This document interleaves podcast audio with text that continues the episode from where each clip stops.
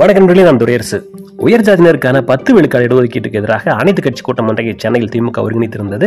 அது தேசிய அளவிலும் சரி மாநில அளவிலும் சரி பல்வேறு வாத பிரதிவாதங்களை கிளப்பி விட்டிருக்கிறது. அது குறித்து கொஞ்சம் பேசலாம் என்று நினைக்கிறேன். பொருளாதாரத்தில் பின்தங்கிய உயர் ஜாதியினருக்கு கல்வியிலும் வேலைவாய்ப்பிலும் பத்து விழுக்காடு இடஒதுக்கீடு தருவதற்கான அரசியல் சாசனத்தின் நூத்தி மூன்றாவது திருத்த சட்டம் கடந்த இரண்டாயிரத்தி பத்தொன்பதில் நிறைவேற்றப்பட்டது. அதன்படி அரசு உதவி பெறக்கூடிய மற்றும் உதவி பெறாத தனியார் கல்வி நிறுவனங்களுக்கும் இந்த இடஒதுக்கீடு பொருந்தும். இதனை எதிர்த்து Viduthalai Chiruthaigal Katchi Dravida Munnetra Kazhagam youth for equality அமைப்பு முதலியவை உச்சநீதிமன்றத்தில் வழக்கு தொடுத்திருந்தன. இதனை விசாரித்தோரில் மூன்று நீதிபதிகள் இந்த திருத்தம் செல்லும் என்று தீர்ப்பளித்தனர். நீதியரசர் ரவீந்திர பட் இது செல்லாது என்று அறிவித்தார். இந்த சட்ட திருத்தம் சமூக நீதியின் கட்டமைப்பையும் அதன் அடிநாதத்தையும் குலைக்கிறது என்றார் அவர். எஸ்சி எஸ்டி ஓபிசி வகுப்பில் உள்ள ஏழைகளை இது ஒதுக்கி வைக்கிறது என்பது அவரது பார்வை. இந்த கருத்துக்கு உச்சநீதிமன்றத்தின் தலைமை நீதிபதி யு யு லலித் ஆதரவு தெரிவித்தார். ஆனால் பெரும்பான்மை நீதிபதிகளின் கருத்தை தீர்ப்பாக ஏற்றுக்கொண்டார். இதனை அடுத்து இந்த தீர்ப்பு மீது சீராய்வு மனு தாக்கல் செய்வதற்கான முயற்சிகளை திமுக உள்ளிட்ட கட்சிகள் எடுத்து வருகின்றன. அதன் ஒரு பகுதியாக நவம்பர் பன்னெண்டாம் தேதியான இன்று அனைத்து கட்சி கூட்டத்தை திமுக சென்னையில் நடத்தியிருந்தது. இது தொடர்பான மசோதா தாக்கலான போதே நாடாளுமன்றத்தில் வெளிநடப்பு செய்ததன் மூலமாக இந்த மசோதாவுக்கு மறைமுகமான ஆதரவை அஇஅதிமுக வழங்கியிருந்தது. அதே மாதிரி பின்பற்றி இன்றைய அனைத்து கட்சி கூட்டத்தையும் அதிமுக புறக்கணித்திருந்தது. அதற்கான அதிகாரப்பூர்வ அறிவிப்பை நேற்றே சூசகமாக முன்னாள் அமைச்சர் ஜெயக்குமார் வெளியிட்டிருந்தார். யாரும் எதிர்பார்க்காத ஒரு திருப்பமாக தேசிய அளவில் காங்கிரஸ் கட்சி உயர் ஜாதியினருக்கான பத்து விழுக்காடு இடஒதுக்கீட்டை ஆதரித்திருக்கக்கூடிய ஒரு சூழ்நிலையில் தமிழகத்தினுடைய காங்கிரஸ் கமிட்டி இதனை எதிர்த்து இன்றைய கூட்டத்தில் கருத்து தெரிவித்திருக்கிறது. திமுகவின் சமூக நீதி கொள்கைகளுக்கு மாநில காங்கிரஸ் துணை நிற்கும் என்றும் அதிகாரப்பூர்வமாக சொல்லப்பட்டிருக்கிறது. தமிழக அளவில் மட்டுமல்லாமல் தேசிய அளவிலும் புயலை கிளப்பியிருக்கக்கூடிய இந்த உயர் ஜாதியினருக்கான இடஒதுக்கீடு பற்றி பேசுவதற்கு கொஞ்சம் முன்பாக ஜாதிவாரி இடஒதுக்கீட்டின் தேவை குறித்து கொஞ்சம் பார்க்கலாம். ஜாதிய கொடுமைகளால் சமூக ரீதியாகவும் பொருளாதார ரீதியாகவும் நசுக்கப்பட்டவர்களை அவர்கள் எதன் பெயரால் அவர் நடத்தப்பட்டார்களோ அதன் பெயராலேயே முன்னுரிமை கொடுத்து கைதூக்கி விடுவதுதான் இடஒதுக்கீடு. மண்டல் கமிஷன் பரிந்துரைகளை அன்றைய விபி சிங் அரசு சட்டமாக்கிய பிறகு தேசிய அளவில் இதர பிற்படுத்தப்பட்ட பட்- ஜாதியில் இருக்கக்கூடிய மக்களுடைய நிலையில் கணிசமான அளவுக்கு மாற்றங்கள் ஏற்பட்டன. இன்றைக்கும் இடஒதுக்கீடு என்னும் சமூக நீதி மீது விமர்சன கத்திகள் பாயாமல் இல்லை. ஆனால் இந்த அற்புதமான நாட்டில் அரசியல் சாசனம் இடஒதுக்கீட்டை பாதுகாக்கிறது. சமூக நீதி நோக்கிலும் சரி சித்தாந்தம் மற்றும் அரசியல் சூழ்நிலை நெருக்கடியாலும் ஆட்சியாளர்கள் பலரும் இடஒதுக்கீட்டை ஆதரித்திருக்கிறார்கள் மேம்படுத்தியும் இருக்கிறார்கள். ஒரு மனிதன் எதன் பொருட்டு இழிவுபடுத்தப்பட்டானோ அதே அடிப்படையில் அவனுக்கு இடஒதுக்கீடு கொடுத்து மேலே தூக்கிவிடுவதுதான் இடஒதுக்கீட்டின் அடிப்படை என்று நான் தொடக்கத்திலே சொல்லியிருந்தேன். அதாவது எல்லோருக்கும் பொதுவான போட்டி என்று ஒன்றை வைத்துவிட்டு ஒருவனை மட்டும் காலை கட்டிவிட்டு ஓடச் செய்வதும் இன்னொருவனுக்கு ஷூ அணி அணிவித்து ஓடச் செய்வதும் எப்படி சரியாக இருக்க முடியும்?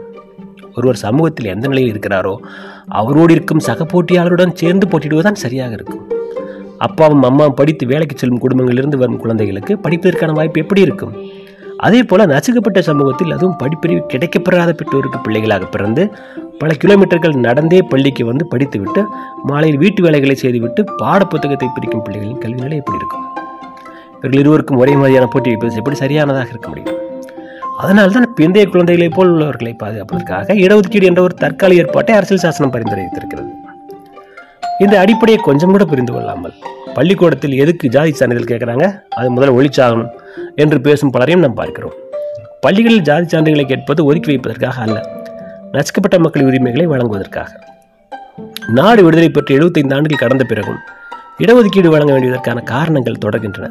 இன்றைக்கும் பிற்படுத்தப்பட்ட மிகவும் பிற்படுத்தப்பட்ட தாழ்த்தப்பட்ட பழங்குடி மக்களின் வாழ்வாதாரம் எதிர்பார்த்த அளவுக்கு உயரவில்லை. ஆனால் குறிப்பிடத்தக்க மாற்றங்களுக்கான சபிக்ஞைகள் நன்றாகவே தெரிகின்றன.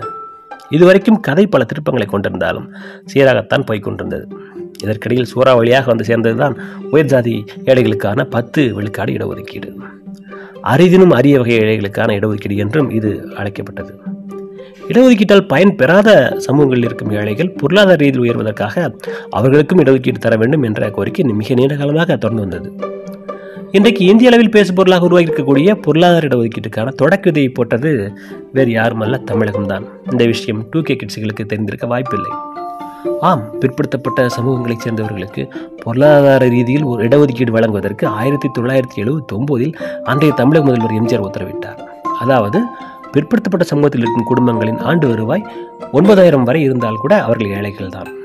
அவர்களுக்கு இடஒதுக்கீடு உண்டு என்றது அந்த அறிவிப்பு. ஆயிரத்தி தொள்ளாயிரத்தி எழுபதுகளில் நமது அப்பா தாத்தா அம்மா எவ்வளவு சம்பளம் வாங்கி கொண்டிருந்தார்கள் என்பதை கொஞ்சம் யோசித்துவிட்டு அந்த ஒன்பதாயிரம் ரூபாயின் பிரம்மாண்டத்தை நீங்கள் புரிந்து கொள்ளலாம்.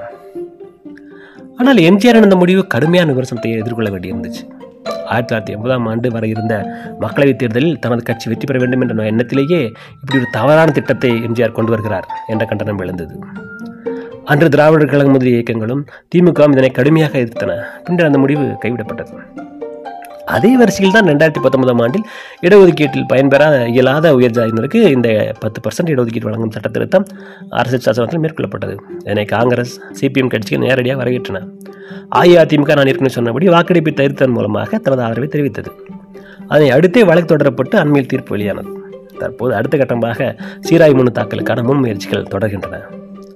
சரி இந்த பத்து விழுக்காடு இடஒதுக்கீட்டில் வருமான வரம்பு என்பது எப்படி கணக்கிடப்படும்? குறிப்பிட்ட குடும்பத்தின் சொத்து மதிப்பு வருவாய் ஆகியவற்றின் அடிப்படையில் இடஒதுக்கீட்டுக்கான தகுதி நிர்ணயம் செய்யப்படும். அதாவது உங்கள் குடும்பத்தினுடைய ஆண்டு வருவாய் எட்டு லட்சம் ரூபாய்க்கு மிகாமல் இருக்கிறதா? அதாவது உங்களுடைய தினசரி வருவாய் என்பது இரண்டாயிரத்தி இரநூறு ரூபாய் இருக்கிறதா? உங்களுக்கு ஐந்து ஏக்கர் நி- நிலம் இருக்கிறதா? அப்படி என்றால் நீங்கள் ஏழைதான் உங்களுக்கு பத்து விழுக்காடு இடஒதுக்கீடு உண்டு. ஆனால் ஒரே ஒரு நிபந்தனை நீங்கள் உயர் ஜாதியைச் சேர்ந்த ஏழையாக இருக்க வேண்டும். நீங்கள் ஒரு பிசியாவோ எம்பிசியாவோ எஸ்சியாவோ எஸ்டியாவோ டிஎன்சியாவோ நீங்கள் இருந்தீங்கன்னா உங்களுக்கு கிடைக்காது. இந்த எந்தெந்த ஜாதிகள் இதில் பயன்பெறும் என்ற விரிவான பட்டியலை முதன்முறையாக தினமலர் நாளில் தான் வெளியிட்டிருக்கிறது. அந்த பட்டியலின்படி பார்த்தால் யாரெல்லாம் இந்த பத்து விழுக்காடு இடஒதுக்கீட்டில் பயன்பெறுவார்கள்? ஆங்கிலோ இந்தியர் ஜனோலா சால்வேஷன் சர்ச் லண்டன் மிஷன் கிறிஸ்தவர் மலங்கரா சிரியன் கிறிஸ்தவர். ரோமன் கத்தோலிக்க மலங்கரா சிரியோ மலபார் ரைட்ஸ். முற்பட்ட வகுப்புகளிலிருந்து மதம் மாறி கிறிஸ்தவர்கள். தாவூத் கட்சு மீர் மைமன் நவாப் அன்சார் தெக்கானி துதிகுலா லப்பை ராவுத்தர் மரைக்காயர் மாப்ளா ஷேக் சையத் அல்லாத பிற முஸ்லிம்கள்.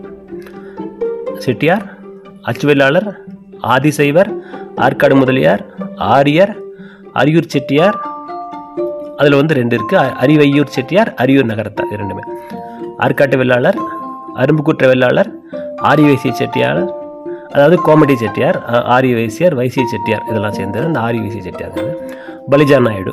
பலிஜா செட்டியாரும் இதில் வந்துவிடும்.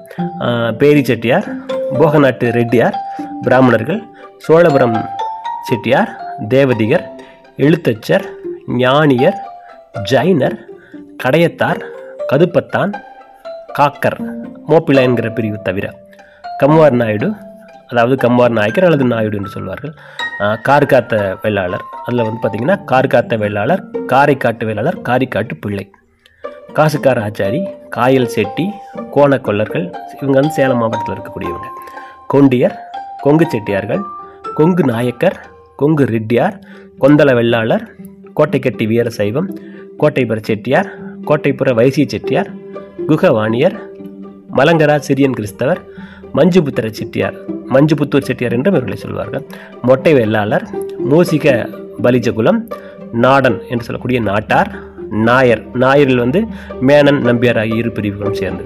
நாங்குடி வெள்ளாளர் நாட்டுக்கோட்டை செட்டியார் அதாவது நாட்டுக்கோட்டை நகரத்தார் ஒரு குண்டரெட்டி இதர இந்துக்கள் அதாவது பிராமணர்களை தவிர இருக்கக்கூடிய இதர இந்துக்கள் எடுத்துக்காட்டுக்கு வந்து காஷ்மீரி பஞ்சாபி குஜராத்தி ஒரியா அஸ்ஸாமி மராத்தி.